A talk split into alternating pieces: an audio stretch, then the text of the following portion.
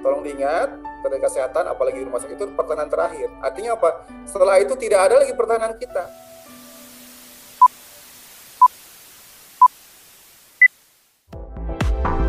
You're listening to KBR Prime, podcast for curious mind. Enjoy.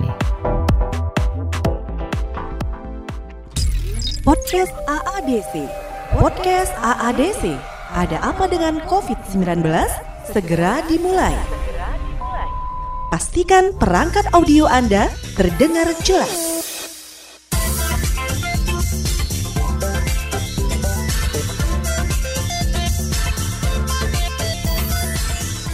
Halo, saat ini kamu sedang mendengarkan podcast AADC.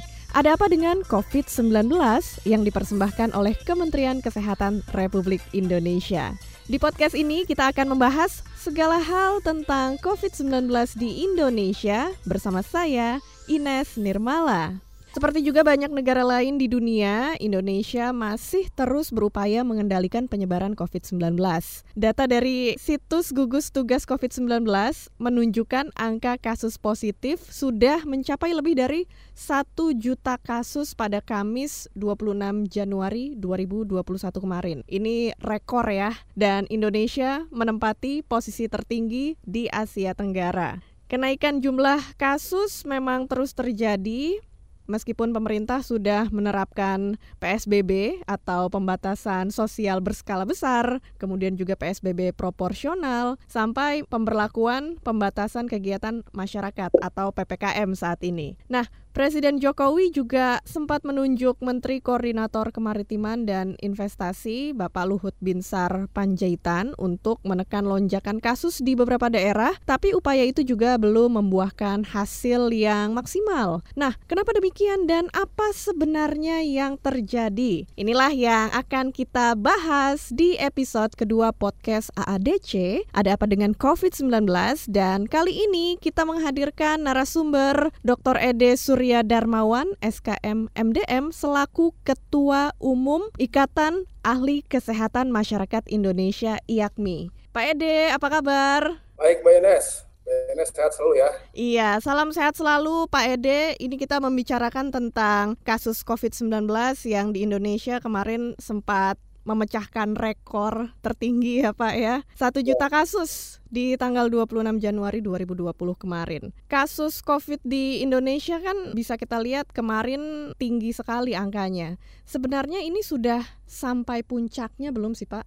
Kalau berbicara puncak tentu kita sebenarnya berharap segera di puncak itu ya. Namun yang harus diwaspadai adalah bukan hanya satu juta kasusnya, tapi kasus aktifnya itu karena kasus aktif itulah yang masih bisa menularkan. Jadi dengan misalnya ditemukan kasus positif 10 ribu itu yang akan nanti bertambah itu kan ke kasus aktif. Nah ini yang barangkali harus kita waspadai. Karena itu kita memang menginginkan segera ke puncaknya kemudian turun. Nah, tetapi di sisi lain proses penularan itu masih terjadi gitu dan itu bisa kita lihat dari kasus harian yang tetap katakanlah di hari-hari terakhir di bulan Januari ini kan sudah rata-rata 10 ribuan ya. Ini yang barangkali harus kita waspadai bersama-sama. Jadi e, kalau ingin segera ke puncak, artinya kasus harian harus segera turun, kasus aktif harus segera turun. Ini barangkali catatannya. Iya, berarti kalau sudah di puncak nanti dia akan segera melandai gitu ya Pak ya? Harapannya begitu. Jadi kasus hariannya mestinya menurun, kemudian kasus aktifnya juga turun. Nah, dengan demikian tingkat penularan itu sudah turun. Nah, ini yang yang kita harapkan ya. Kita tidak mengharapkan nanti naik lagi. Kalau naik lagi berarti kan proses penularan masih berjalan. Ini yang harus diwaspadai. Hmm, gitu. Jadi ini kita masih mengharapkan juga ya terus menurun angka COVID-19 ya, Pak ya. Kalau dalam 14 hari misalnya kasus sudah stagnan, tidak ada lagi peningkatan, dari kasus harian misalnya jumlahnya turun terus, barulah kita bisa mengatakan puncak sudah sampai ya, tapi harus diwaspadai. Jangan sampai nanti ada gelombang kedua gitu. Ini yang barangkali tetap waspadaan kita harus sama-sama tetap waspada. Jangan sampai nanti masuk Februari naik lagi gitu. Ini yang jadi catatan. Iya betul Pak, jangan sampai ada gelombang kedua atau ketiga gitu ya. Dan ini juga salah satu peran pemerintah dalam mengatasi COVID-19 adalah implementasi 3T atau testing, tracing, treatment.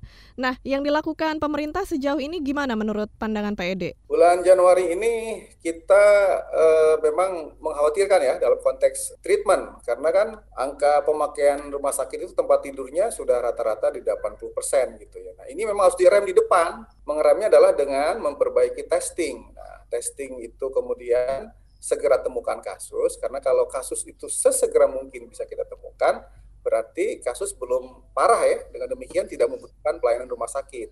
Nah yang berikutnya adalah e, melakukan tracing, menemukan kasus, melacak siapa sih kontak erat yang sudah berhubungan secepat-cepatnya. Nah memang persoalan dua ini gitu ya ditambah ya di masyarakatnya sendiri belum serius dalam menerapkan protokol kesehatan yaitu menjaga jarak, mencuci tangan dan memakai masker gitu. Ini jadi persoalan yang saling tumpang tindih ya.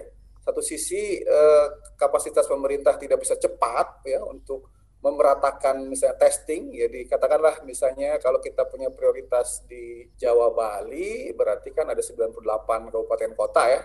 Mm-hmm. Nah, itu ternyata kan semerata itu eh, kalau kita lihat tes harian masih tetap 30 sampai 40 persen itu dari Jakarta kan gitu. Artinya daerah lain itu belum belum merata ini catatannya. Yang berikutnya juga prosesnya yang lama. Kita sebenarnya sangat berharap testing itu kalau hari ini dites maka dalam katakanlah besok itu sudah dapat hasilnya.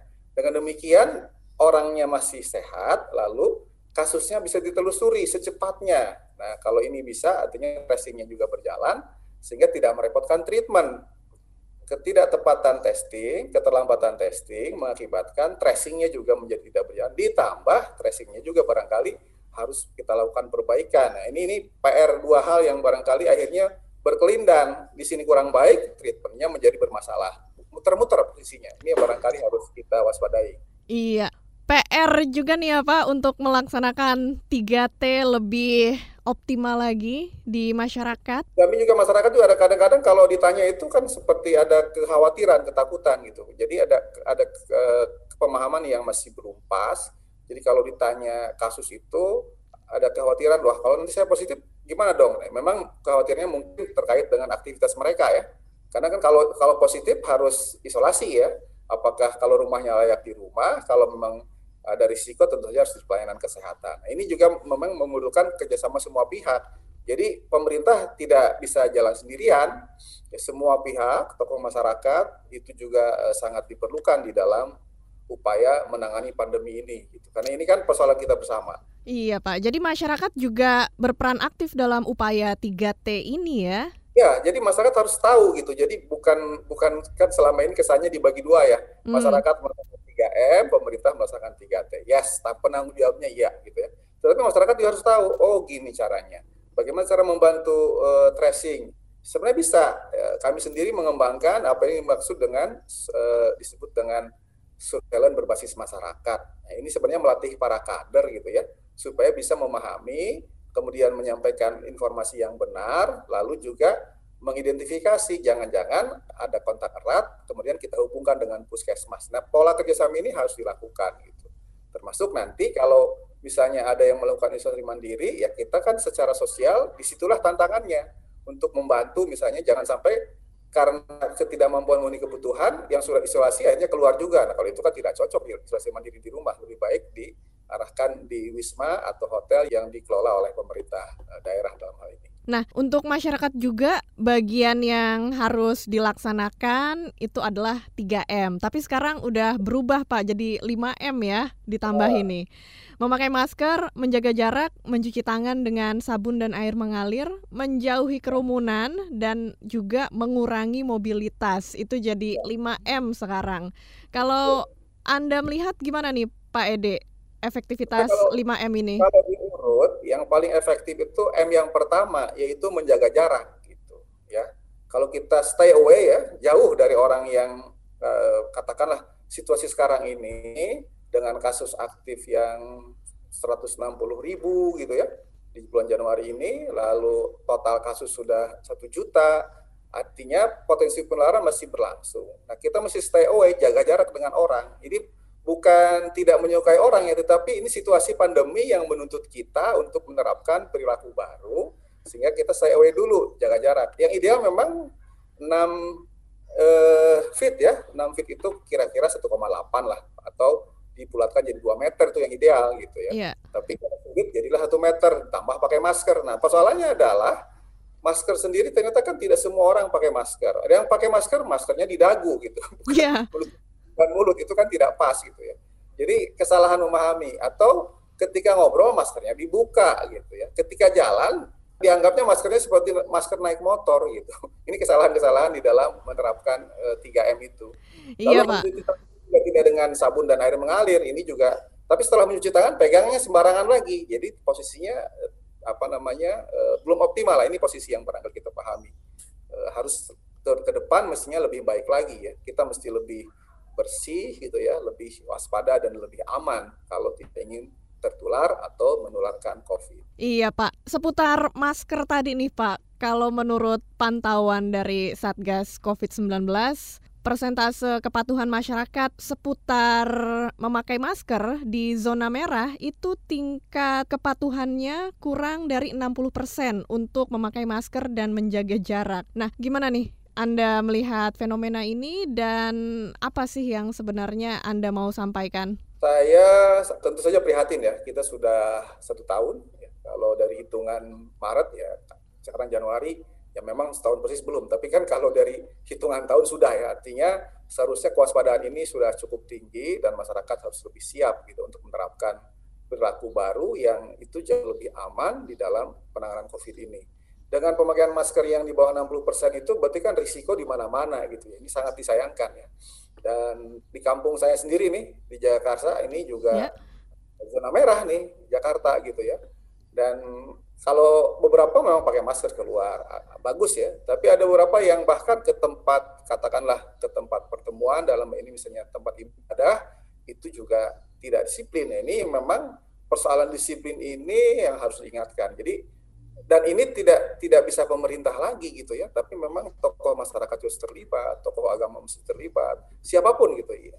Dan bagi teman-teman yang jadi public figure, ya nggak boleh lah gitu. E, sembarangan keluar lalu tidak pakai masker karena itu akan jadi contoh yang tidak baik barangkali ini juga harus kita sama-sama sadari. Iya Pak, jadi keluar itu cuma pakai face shield nggak pakai masker ya Pak, itu sebenarnya keliru ya Pak ya? Keliru, masker itu perlindungan utama. Ingat face itu tidak masuk ke dalam 3M, 4M, 5M nggak masuk sama sekali. Itu yang utama kembali adalah menjaga jarak, kemudian memakai masker, mencuci tangan, mengurangi mobilitas dengan demikian akan mengurangi kerumunan gitu. Ini barangkali tahapan logikanya. Iya.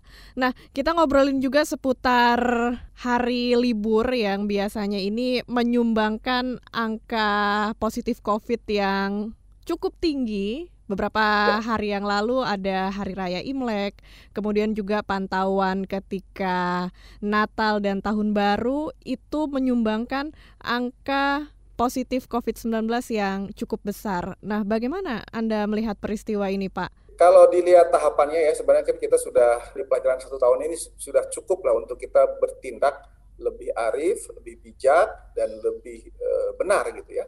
Contoh, di awal kita menerapkan PSBB yang cukup ketat. Uh, dulu yeah. tagline-nya adalah stay at home kan gitu ya. Semua stay at home gitu ya. Menarik. Sehingga stay at home keluar dengan berbagai bahasa tapi kemudian tergodalah kita dengan pulang kampung dan mudik. Setelah Betul. itu kasusnya loncat. Lalu istirahat lagi, kemudian liburan kan di bulan uh, Juli Agustus. Setelah itu naik lagi kan gitu ya. Nah ini lalu kemudian kemarin liburan Natal tahun baru. Oh itu luar biasa ya. Kita disambut per 2 Januari itu kasus aktifnya loncat di 7 ribu. Setelah itu di 10 ribuan kan. Terus di atas 10 ribu.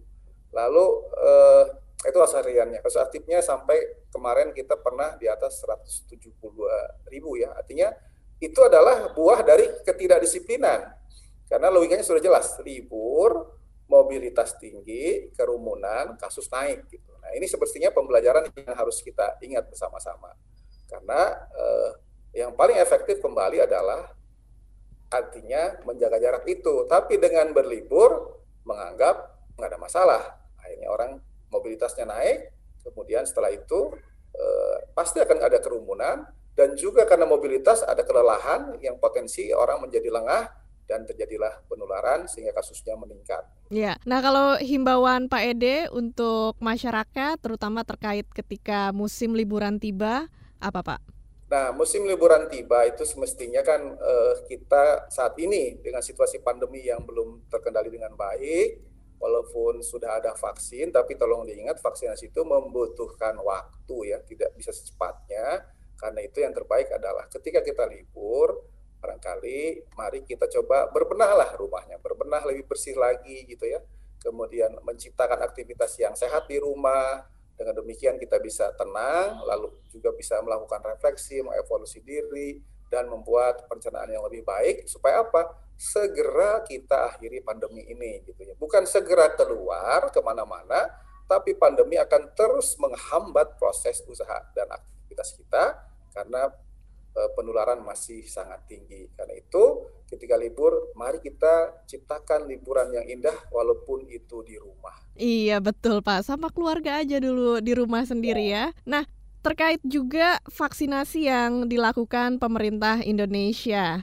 Selain 3T, 5M, ini sekarang sudah mulai ada vaksinasi. Apakah ya.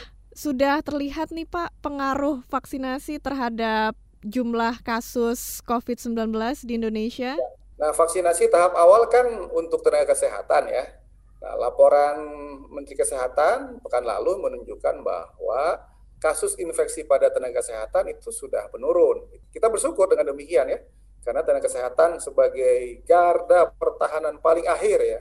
Tolong diingat, tenaga kesehatan apalagi rumah sakit itu pertahanan terakhir. Artinya apa? Setelah itu tidak ada lagi pertahanan kita ya. Karena yeah. garda pertamanya kan di masyarakat. Masyarakatlah yang harus sehat menahan semua penyakit di sana kemudian jangan mengalir ke pelayanan kesehatan. Tapi kan kasus selalu ada. Karena itulah para petugas kesehatan harus divaksin duluan dan sudah uh, selesai mestinya ya. Walaupun eh, mungkin sekarang dengan sisa-sisanya termasuk saya. Saya ini baru baru fase satu nih ya, tahap satu. Tahap iya, nanti tanggal 25 Nah, dari situ kita sudah lihat laporan Menteri Kesehatan menunjukkan bahwa kasus infeksinya itu menurun. Artinya sudah ada dampak untuk petugas kesehatan ya. Dengan demikian petugas kesehatan bisa bekerja lebih tenang dan bisa melayani. Nah, ditambah kalau nanti misalnya masyarakat juga disiplin, petugas kesehatan bisa lebih aman. Karena rumah sakit itu tidak penuh dan kerjanya bisa normal gitu. Artinya ini juga harus kita sama-sama lakukan. Nah, setelah ini kita masuk ke lansia ya. Nah, lansia yeah. ini iya. kan baru tahap lansia lebih lama lagi karena 28 hari kemudian baru tahap kedua. Nah, ini membutuhkan waktu gitu ya. Tolong diingat. Setelah itulah baru ke pelayanan publik. Nah, jadi ingat vaksinasi itu membutuhkan waktu. Menerapkan 3M, membantu 3T itu harus tetap diprioritaskan. Ya, tapi mungkin bisa dijelaskan Pak Ede, kenapa lansia ini menjadi yang diprioritaskan untuk mendapat vaksin? Yang pertama adalah vaksin itu kan untuk petugas kesehatan karena memang ekspos terus tiap hari mereka seperti ya. itu. Yang kedua, eh, lansia itu memang kalau dari angkanya di Indonesia maupun di dunia kasus COVID menunjukkan bahwa lansia itu tidak sebanyak di usia aktif di antara eh, 20 sampai 54 tahun itu yang paling banyak kan di usia itu ya. Nah, lansia itu kemudian menurun seperti jumlah anak-anak. Tapi karena lansia itu punya komorbid, penyakit penyerta, penyerta dan juga mungkin karena usia, ketahanan tubuhnya sudah menurun, ternyata angka kematiannya juga sangat tinggi. Dengan demikian ini menjadi prioritas supaya apa? Supaya kita juga tenang ya. E, dengan demikian para lansia kita, orang tua kita semua bisa tenang, bisa selamat dan tidak terkena COVID. Kemudian angka kematiannya pun menjadi menurun. Nah, dengan demikian kita memberikan efek ketenangan ya satu sisi adalah memberikan penghormatan dan kebanggaan kepada lansia kita, yang kedua adalah kita pun memberikan efek ketenangan dengan karena apa? Kasus kematiannya menjadi akan jauh cepat berkurang gitu. Kira-kira begitu. Iya, Pak Ede, ada yang mau Pak Ede sampaikan pesan-pesan supaya masyarakat ikut berperan untuk menyukseskan program vaksinasi dan juga program pemerintah untuk menurunkan angka paparan COVID-19?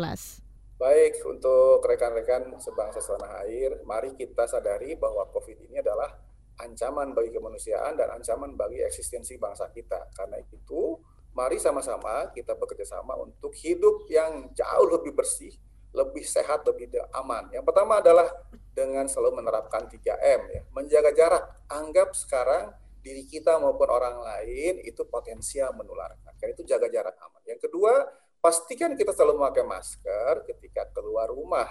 Bertemu dengan siapa pun, selalu sering mencuci tangan dengan sabun dan air yang mengalir. Lalu bantu pemerintah di dalam melakukan testing, tracing, dan juga treatment supaya COVID ini segera turun. Yang berikutnya, mari kita sukseskan vaksinasi COVID-19 sebagai upaya untuk secepatnya mengakhiri pandemi COVID-19. Dengan demikian, kita akan segera menyambut Indonesia baru yang lebih bersih dan lebih sehat untuk mendukung tercapainya SDM unggul yang siap untuk pembangunan ke depan. Terima kasih. Baik Pak Ede, terima kasih sudah ngobrol-ngobrol di podcast AADC. Ada apa dengan COVID-19? Semoga apa yang kita perbincangkan memberi manfaat untuk banyak orang. Baik Pak Ede, terima kasih atas waktunya. Dan untuk kamu yang mendengarkan dan juga ingin mendapatkan informasi resmi seputar COVID-19, Anda dapat menghubungi hotline di 119 extension 9. Untuk informasi kesehatan lainnya, kita juga bisa follow akun Twitter at Kemenkes.ri atau radiokesehatan.kemkes.go.id. Terima kasih sudah mendengarkan podcast ini AADC Ada apa dengan COVID-19? Untuk ide dan masukan, silahkan email ke podcast at kbrprime.id dan tulis di bagian subjek podcast AADC. Jangan lupa ikuti juga podcast yang cocok untuk curious mind Anda di kbrprime.id dan platform mendengarkan podcast lainnya. Ikuti juga kami di Instagram at kbr.id dan sampai jumpa di episode selanjutnya. Podcast AADC. Terima kasih telah mendengarkan podcast AADC. Ada apa dengan COVID-19? Nantikan episode selanjutnya. Dipersembahkan oleh Kementerian Kesehatan Republik Indonesia.